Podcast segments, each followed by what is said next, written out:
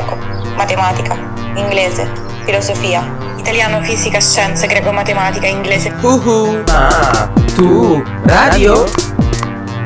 Ma tu ma radio? Ma Scienze, greco, matematica, inglese, filosofia, storia, storia italiano, fisica, Ma tu scienze. radio?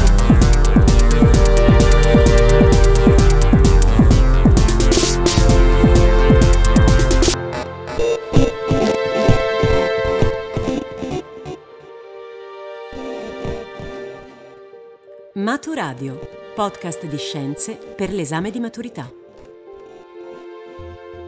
Il DNA, la vita in doppia elica di Marco Di Domenico. Sono Marco Di Domenico, zoologo e insegnante di scienze all'Istituto Comprensivo Fucini di Vescovato di Murlo, in provincia di Siena. Il DNA è la molecola che eh, contiene l'informazione biologica negli esseri viventi. L'acronimo DNA sta per acido deossiribonucleico ed è una macromolecola che appartiene alla classe degli acidi nucleici. In sostanza il DNA è la molecola che regola la vita. La vita infatti è iniziata quando pezzetti di DNA si sono organizzati in strutture chiuse, cioè le cellule, capaci di scambiare energia e materia con l'ambiente esterno e di riprodursi. Tutto questo sotto il controllo proprio del DNA.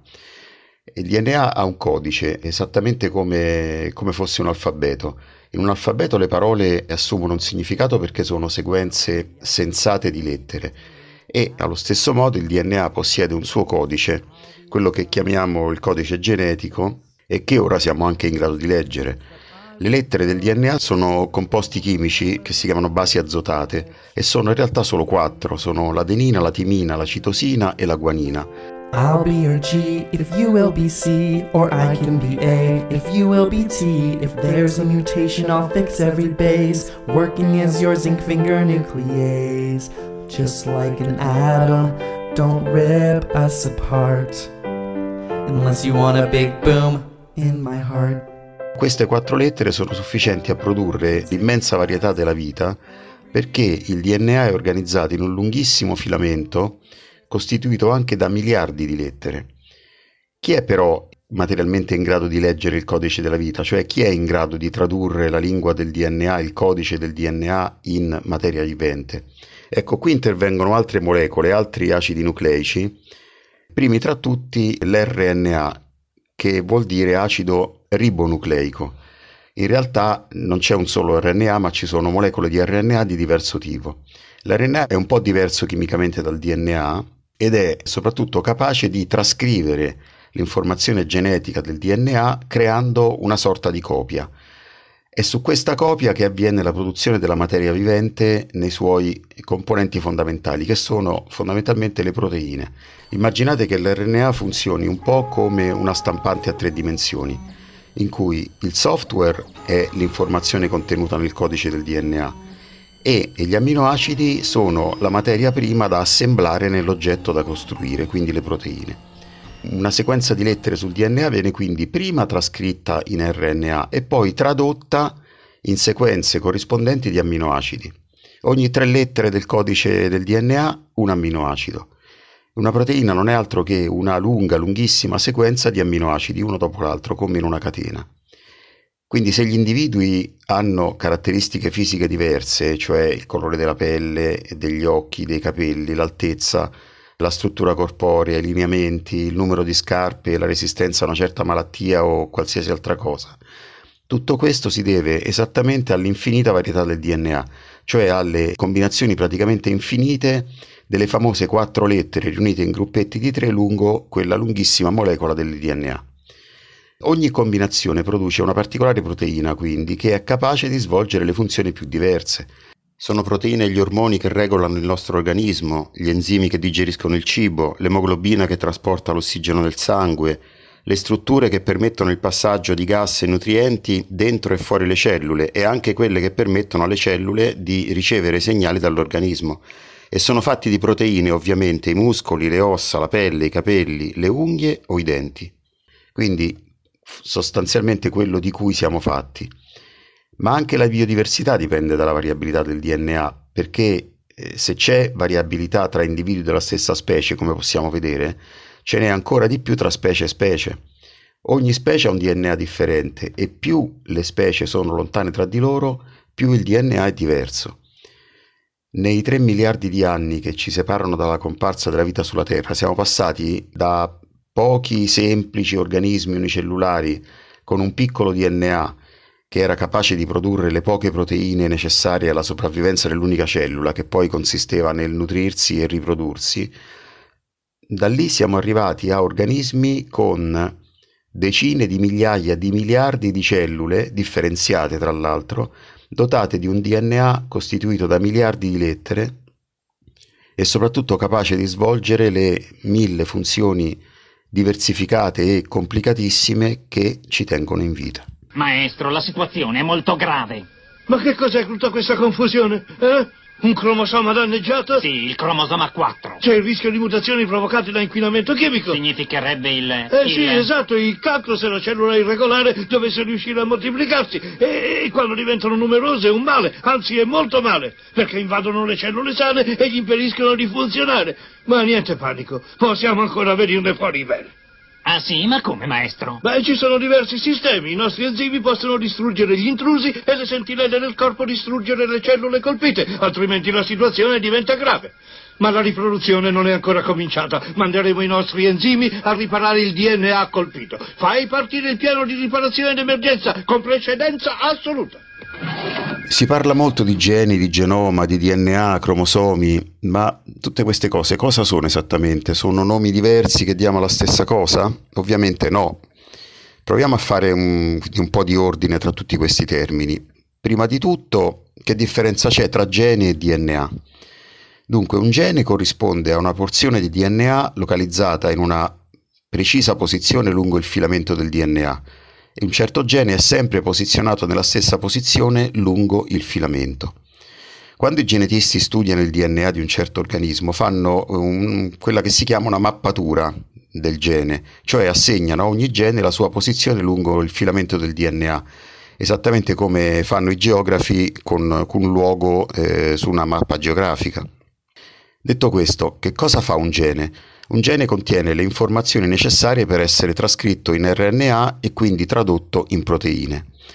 C'è da dire che non tutto il DNA viene trascritto e tradotto, anzi la parte non codificante, quindi la parte che non viene trascritta e tradotta, è in genere più grande di quella codificante, soprattutto negli organismi superiori. Quindi è aumentata la parte non codificante attraverso l'evoluzione. Durante la fase riproduttiva della cellula i geni non sono semplicemente allineati lungo il, il filamento di DNA, ma sono organizzati in strutture che chiamiamo cromosomi. Nelle cellule umane, per esempio, ci sono 23 coppie di cromosomi, cioè in tutto 46. I gameti invece, cioè gli ovuli e gli spermatozoi, hanno solo 23 cromosomi. In questo modo, con la fecondazione, quando l'ovulo si fonde allo spermatozoo, si ricostituiscono le 23 coppie del nuovo individuo. Questo perché? Perché altrimenti i cromosomi raddoppierebbero di numero ogni generazione, ovviamente. Quindi possiamo dire in definitiva che il cromosoma è un, una sorta di gomitolo di DNA e che se noi svolgiamo il gomitolo ci troviamo dentro dei tratti di DNA, cioè i geni, che sono quelli che si traducono in, in proteine, e dei tratti, in genere più lunghi, che invece non codificano e che separano tra loro i diversi geni. La lunghezza dei geni si misura in numero di basi azotate, cioè le famose lettere dell'alfabeto della vita. E un gene umano, per esempio, può essere costituito da centinaia o migliaia di basi azotate. Siccome abbiamo già detto che un gruppo di tre basi corrisponde a un amminoacido, allora la proteina corrispondente a un determinato gene sarà all'incirca formata da un numero di amminoacidi tre volte più piccolo. Inoltre, quanti geni abbiamo? Questo dipende ovviamente dalla specie. Noi Homo sapiens ne abbiamo circa 20.000. Altri organismi ne hanno un numero inferiore, a volte anche superiore o paragonabile, anche, anche organismi molto diversi da noi. Ecco, quindi siamo arrivati a, a dire cos'è il genoma. Il genoma è esattamente l'insieme dei geni di una specie. Forse potremmo dire che in un certo senso il genoma è, è il libro che contiene tutte le informazioni necessarie alla vita e che ogni specie ha un libro diverso. I geni sono le parole scritte nel libro e il DNA è il linguaggio comune a tutti i libri. Quindi cosa sarebbe la diversità dei viventi? Sarebbe un, una sorta di immensa biblioteca contenente milioni e milioni di libri, tutti però scritti nello stesso linguaggio del DNA.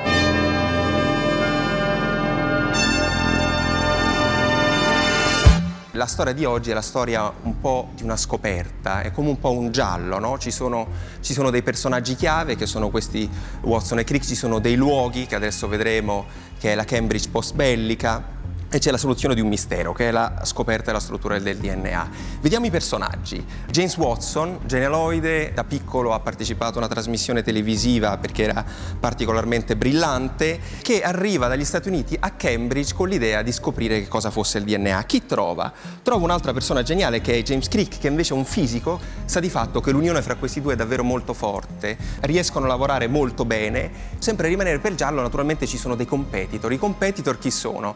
Sono Linus Pauling, il grandissimo premio Nobel, pensate ha preso due Nobel Linus Pauling, e eh, Rosalind Franklin, che anche lei è una cristallografa molto molto famosa.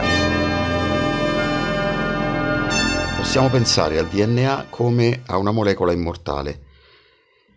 L'uomo ha decine di migliaia di miliardi di cellule, che sono un numero enorme, gigantesco. Tranne poche eccezioni, per esempio i globuli rossi, ogni cellula del nostro corpo porta una copia completa della molecola del DNA e il DNA si duplica all'interno delle cellule del corpo a ogni divisione cellulare. Inoltre, attraverso la riproduzione, e quindi i gameti, il DNA passa da una generazione all'altra. Non solo questo, grazie alle mutazioni e al rimescolamento genetico attraverso la selezione naturale, che succede? Che le specie viventi evolvono e si trasformano, se ne creano delle nuove e altre si estinguono. Però il DNA in realtà rimane. In 3 miliardi di anni di storia la vita si è diffusa sulla Terra in innumerevoli forme, però il DNA è rimasto fondamentalmente lo stesso.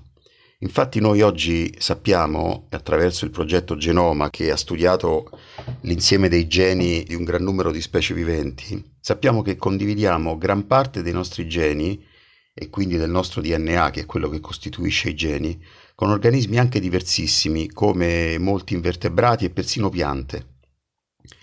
E la cosa ancora più stupefacente è che anche gli strumenti che abbiamo per assemblare le varie parti del corpo sotto il controllo del DNA sono sempre le stesse, cioè quella che viene chiamata la cassetta degli attrezzi, che serve a produrre per esempio un occhio o un arto, è la stessa nell'uomo come nel moscerino.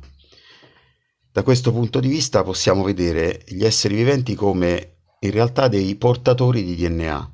Ogni specie ha la capacità di sfruttare le risorse dell'ambiente, quindi avere successo attraverso la selezione naturale e l'evoluzione, riprodursi, diffondersi, ma tutto questo, se lo vediamo dal punto di vista del DNA, vuol dire semplicemente che il DNA, attraverso l'evoluzione dei viventi, trova sempre nuove occasioni per sopravvivere e adattarsi, sfruttando le risorse a disposizione e quindi utilizzando gli individui che lo custodiscono nelle cellule per riprodursi e propagarsi attraverso le generazioni di quella specie animale o vegetale o vivente in generale. Quindi un'immagine che possiamo dare a, a questo passaggio infinito del DNA attraverso il tempo secondo me può essere una, una, staffetta, una corsa a staffetta. Attenzione, 3, 2, 1. Nella staffetta ci sono quattro corridori che compiono una parte della corsa. Arrivati alla fine del loro percorso, ogni corridore passa il testimone al corridore successivo finché la corsa non finisce. Quindi i corridori cambiano, ma il testimone è sempre lo stesso. Ecco, la vita è un po' come una staffetta eterna. Ogni individuo porta il suo DNA e lo passa alla generazione successiva. Ogni passaggio di testimone è una generazione. Il corridore si ferma, quindi l'individuo muore, però il testimone della vita, cioè il DNA, in realtà passa indenne e immutato attraverso il tempo, di generazione in generazione.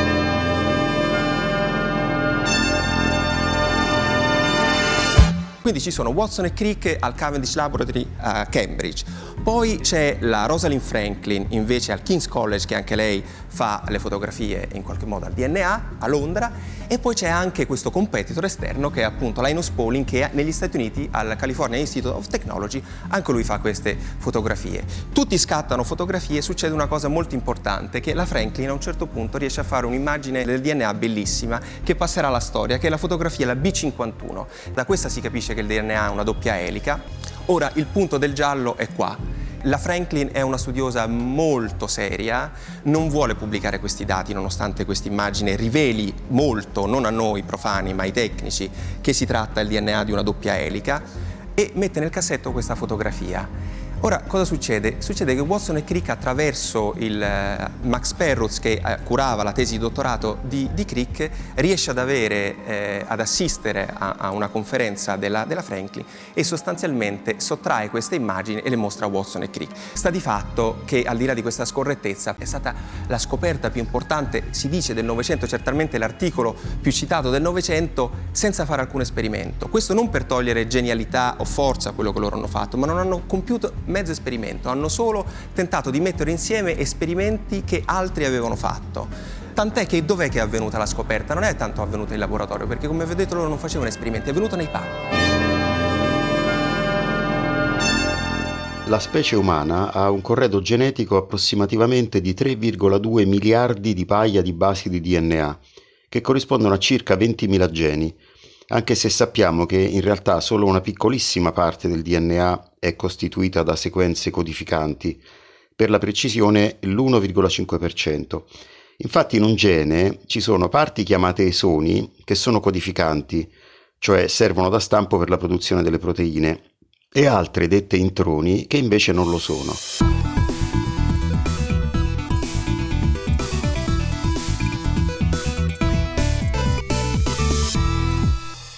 Once a year or so, a study makes the rounds that supposedly ends the idea of junk DNA. Like, we thought most of our genome was garbage, but this time we're sure that it's not. See, the human genome is 3.2 billion base pairs long and contains around 20,000 genes, stretches of DNA that code for protein. But those genes only make up about 1 to 2% of our DNA. The other 99% of our genome is non coding. And the question of whether it's useless or not has been hotly debated by biologists since the term junk DNA was coined in the 1960s. So is there really a bunch of DNA that doesn't do much of anything? Or does it all do something and we just haven't figured out what? It seems like our genome shouldn't be mostly junk. It takes energy to copy and maintain large amounts of DNA, so it seems like we should get rid of any extra baggage. And while it's pretty easy for biologists to say that coding DNA does something, it's tricky to make the call about different types of non-coding DNA. Perché tanto materiale genetico che non serve a produrre proteine? Ci sono diverse teorie su questo. Potrebbero contenere sequenze di basi che facilitano la trascrizione dei geni, oppure regolano lo splicing, cioè il taglio degli introni nella trascrizione e nella saldatura degli esoni, che sono le vere parti codificanti, o ancora potrebbero rappresentare un serbatoio di diversità genetica. La diversità genetica infatti è importantissima per la vita, perché è la base su cui lavora la selezione naturale che è il motore dell'evoluzione. Se non ci fosse tanta variabilità genetica, non ci sarebbe tanta variabilità nei viventi, cioè quella che oggi noi chiamiamo biodiversità. La biodiversità nasce quindi già a livello delle molecole del DNA. Cerchiamo di capire quanto DNA è contenuto in ogni cellula. Dunque, se noi potessimo legare insieme tutto il filamento a doppia elica di DNA di ognuna delle nostre cellule, otterremmo un filo di un metro di lunghezza. Questo metro di lunghezza è racchiuso in un nucleo che ha un volume di circa 250 millesimi di millimetro cubi. Questo è possibile perché il DNA ha uno spessore di soli 2 nanometri, cioè 2 milionesimi di millimetro, ed è super avvolto in, in vari, a vari livelli in modo da occupare uno spazio piccolissimo, come un filo in un gomitolo. Quindi ogni cellula ha un doppio filamento di un metro di DNA un uomo ha all'incirca 65 mila miliardi di cellule, quindi 65 miliardi di chilometri di DNA, ciascuno di noi. In realtà eh, noi abbiamo anche cellule prive di nucleo, come i globuli rossi, però ne abbiamo anche altre che hanno decine eh, di nuclei, come per esempio le cellule muscolari. In ogni caso, approssimando, quello è l'ordine di grandezza. La lunghezza del DNA che ognuno di noi possiede equivale a una lunghezza di centinaia di volte la distanza tra la Terra e il Sole, o se vogliamo una lunghezza sufficiente a fare 150 milioni di volte il giro del pianeta, in ognuno di noi. Se noi moltiplichiamo questa lunghezza per tutti gli abitanti della Terra, possiamo immaginare quanto DNA ci sia solo per una specie vivente. E le specie viventi sono milioni, ognuna costituita anche da miliardi di individui. E dobbiamo anche considerare che ogni individuo è unico per il suo DNA. E consideriamo inoltre che anche microrganismi molto più semplici di noi hanno circa metà dei nostri geni, non un centesimo o un millesimo, e ci sono anche organismi che hanno un genoma ancora più grande del nostro. È proprio in questi incredibili numeri che sta l'origine della vita e la sua incredibile varietà. Nearly two centuries ago, in this room, on this floor, Thomas Jefferson and a trusted aide spread out a magnificent map, a map Jefferson had long prayed he would get to see in his lifetime. The aide was Meriwether Lewis, and the map was the product of his courageous expedition across the American frontier all the way to the Pacific. It was a map that defined the contours and forever expanded the frontiers of our continent and our imagination. Today, the world is joining us here in the East Room to behold a map of even greater significance. We are here to celebrate the completion of the first survey of the entire human genome. Without a doubt, this is the most important, most wondrous map ever produced by humankind. Il progetto Genoma Umano, acronimo inglese HGP, Human Genome Project, è iniziato nel 1990 ed è stato completato il 20 giugno del 2003. Il suo obiettivo principale era determinare la sequenza delle coppie di basi azotate che formano il DNA, quindi scrivere tutte le lettere dell'alfabeto del DNA e anche identificare e mappare i geni, cioè trovare la loro posizione lungo il filamento del DNA e quindi all'interno dei cromosomi. Si prevedeva all'inizio che sarebbero stati trovati circa 100.000 geni, ma in realtà ne sono stati trovati poco più di 20.000. Come abbiamo già detto, solo l'1,5% del nostro DNA è quello che realmente codifica per le proteine, e cioè quella parte che corrisponde agli esoni dei geni. Il resto è costituito da introni non codificanti, da frammenti genici di vario tipo, da pseudogeni, da sequenze ripetute, eccetera. I geni umani contengono in media 8,8 esoni e 7,8 introni ciascuno, ma in realtà gli introni sono molto più grandi degli esoni. Sono stati sequenziati anche i genomi di altri organismi e da un confronto si è visto che, per esempio, non c'è correlazione tra la complessità degli organismi e il numero di geni codificanti.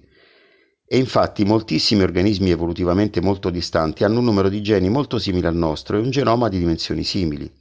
Ed è anche molto interessante il fatto che nel corso dell'evoluzione si è avuto un allungamento del DNA non codificante e una riduzione degli esoni, cioè la parte non codificante invece di diminuire è aumentata. Ora noi sappiamo che se nell'evoluzione un carattere viene mantenuto vuol dire che è un carattere positivo e quindi gli introni e tutta la parte non codificante del DNA evidentemente devono avere una funzione molto importante, tant'è vero che nell'uomo sono il 98,5% dell'intero genoma. Quindi ogni gene dobbiamo immaginarcelo spezzettato in tante parti molto piccole, gli esoni, che codificano per le proteine, distanziati da frammenti molto più lunghi, gli introni, che vengono trascritti ma poi tagliati via e non codificano per le proteine. E tra un gene e l'altro ci sono ancora spazi molto estesi non codificanti. Man mano che si sono identificati e mappati i geni di altre decine, centinaia di specie viventi, quindi animali, batteri, vegetali, virus, eccetera, ci si è resi conto che condividiamo buona parte del nostro genoma con quello delle altre forme di vita. Per esempio abbiamo il 99% del DNA in comune con lo scimpanzé. Ma ancora più importante è stata la scoperta che i meccanismi che determinano il piano di sviluppo corporeo sono sorprendentemente simili negli insetti come nei mammiferi. Questo deve suggerirci che la vita è una sola ma che si esprime attraverso un'immensa varietà, attraverso infinite forme bellissime, come scrisse Charles Darwin, che per primo cercò di dare una spiegazione alla diversità dei viventi. E come disse Jacques Monod, che vinse il premio Nobel per la medicina nel 1965 per i suoi studi sui meccanismi di regolazione dei geni, quel che è vero per Escherichia coli è vero anche per l'elefante.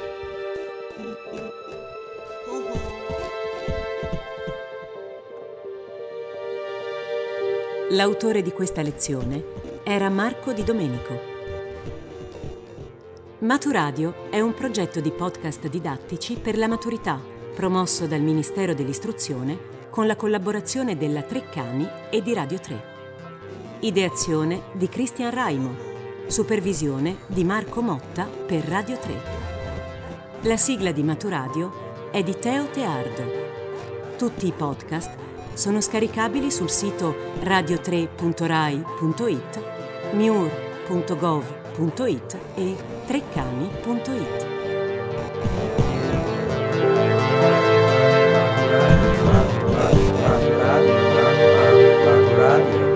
Maserati, Maserati, Maserati, Maserati, Maserati, Maserati, Maserati,